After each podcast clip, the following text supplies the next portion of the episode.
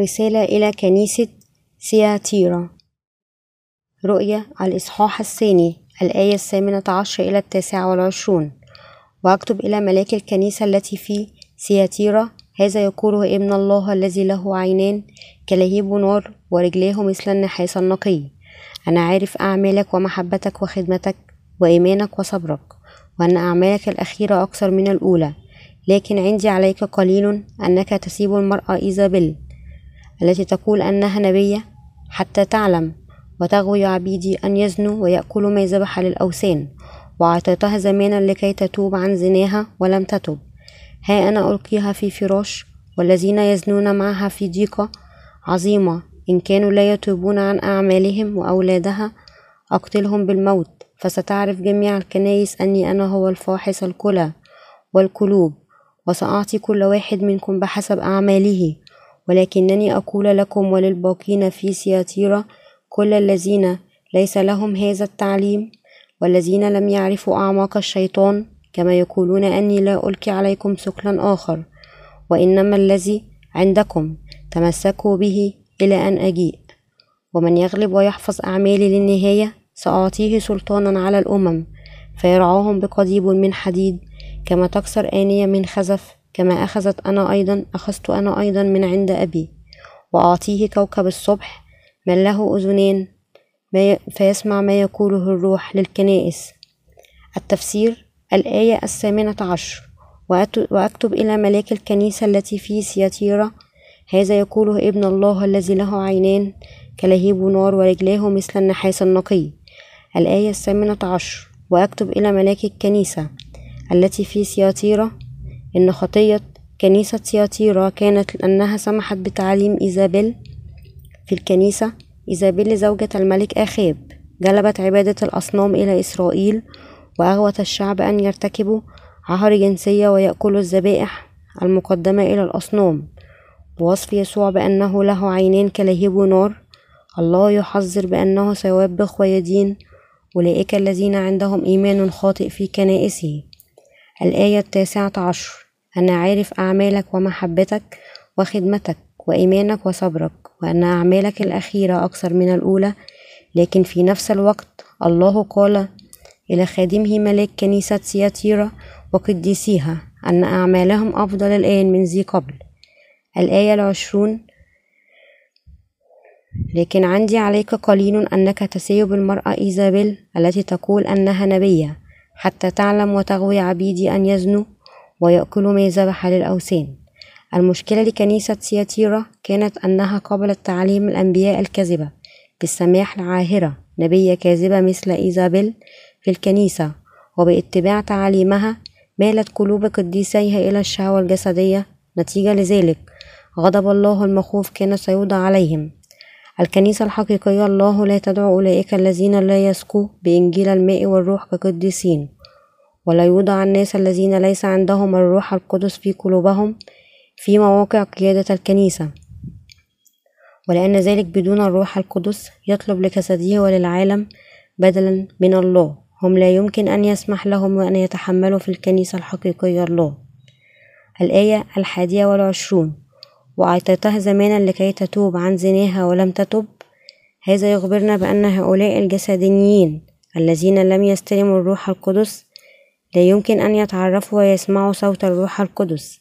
لهذا السبب لم تتمكن النبيات الكاذبات من أن يتوبوا من العهر الجنسي، نتيجة لذلك هي قد ضربت بسيف الروح القدس وأصبحت معدمة كلا في الجسد والروح. في الكنيسة الحقيقية الله فقط أولئك الذين يؤمنون بكلمة إنجيل الماء والروح يمكن أن يكونوا خدام الله. أولئك الذين لا يؤمنون بإنجيل الماء والروح لا يمكن أن يصبحوا، بغض النظر عن كونهم ممتازون كقساوسة في هذا العالم، زعماء مخلصين يقودون أولاد الله إليه. نحن يجب أن نعرف أن نميز الأنبياء الباطلون ونبعدهم عن كنائسنا، فقط بواسطة بعمل هذا يمكن أن كنيسة الله تتخطى كل خدع الشيطان وتتبع الله روحيا. الآية الثانية والعشرون. ها أنا ألقيها في فراش، والذين يزنون معها في ضيقة عظيمة، إن كانوا لا يتوبون عن أعمالهم. هذه الفقرة تخبرنا أنه إذا خادم الله لا يعرف ويكشف الكذابين، الله بنفسه سيجد أولئك الذين يرتكبون الزنا الروحي ويلقيهم في الضيقة العظيمة. القديسون وخدام الله يجب أن يدركوا أن الله بنفسه يحفظ كنائسه نظيفة ويقودهم إلى الطريق الصحيح. ليس هناك مكان للأنبياء الباطلين في الكنيسة. الكنيسة الحقيقية الله. إذا كان هناك أنبياء باطلون، الله بنفسه يجدهم ويحاكمهم عندما يأتي التشويش إلى كنيسة الله بسبب هؤلاء الأنبياء الباطلين. الله سيعاقبهم بالتأكيد بالمحن العظيمة. الآية الثالثة والعشرون: وأولادها أقتلهم بالموت، فتتعرف جميع الكنائس أني أنا هو الفاحص الكلى والقلوب، وأعطي كل واحد منكم بحسب أعماله. يطرد الله الأنبياء الباطلين من كنيسته لكي يعرف كل شخص بأنه يحرس كنيسته الخاصة. القديسون سيجدون أن الله يعتني بكنيستهم وأنه يكافئ أعمال إيمانهم الجيد. الآية الرابعة والعشرون: ولكنني أقول لكم وللباقين في ثياتيرا، كل الذين ليس لهم هذا التعليم والذين لم يعرفوا أعماق الشيطان كما يقولون، إني لا ألقي عليكم ثقلا آخر. هذا يعني بأن هؤلاء الذين قد أصبحوا قديسين الله سابقا بالوثوق بإنجيل الماء والروح يجب أن يدافعوا عن إيمانهم حتى نهاية العالم.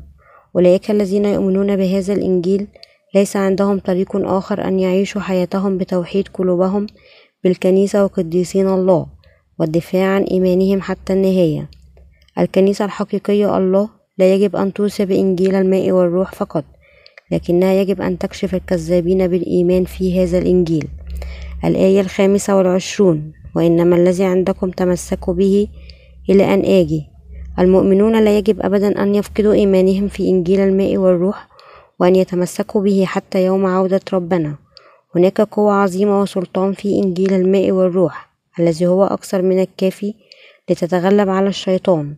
القديسين يمكن أن يسر الله بهذا الإيمان إذا عاش القديسون بإيمانهم في إنجيل الماء والروح ويبقوا ضمن الكنيسة الحقيقية لله. هم يمكن أن يتغلبوا علي وينتصروا حتى في أوقات النهاية. الآية السادسة والعشرون: ومن يغلب ويحفظ أعمالي إلى النهاية سأعطيه سلطانا على الأمم. القديسون يمكن أن يتغلبوا على أعدائهم بالوثوق بإنجيل الماء والروح الذي الله قد أعطى إليهم. هذه معركة إيمان، هي معركة التي تعطينا نصر دائم. كل القديسين يقاتلون أماما ضد المسيح ويستشهدون في أوقات النهاية، ونتيجة لذلك هم يعطون القوة أن يملكوا مع الرب. الآية السابعة والعشرون: فيرعاهم بقضيب من حديد، كما تكسر آنية من خزف، كما أخذت أنا أيضا من عند أبي. سيعطي الرب سلطته للملك للقديسين المستشهدين. أولئك الذين هكذا يتغلبوا سيحكمون بقوة لدرجة كما تصف الفقرة مثل عصا الحديد الذي يمكن أن تحطم الأوعية الخزفية.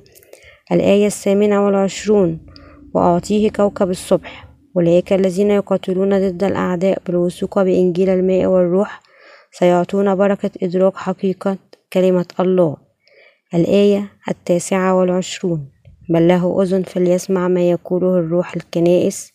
كل القديسين يمكن أن يسمع صوت الروح القدس آتيا كنيسة الله، لأن الروح يتكلم لكل القديسين خلال خدام الله.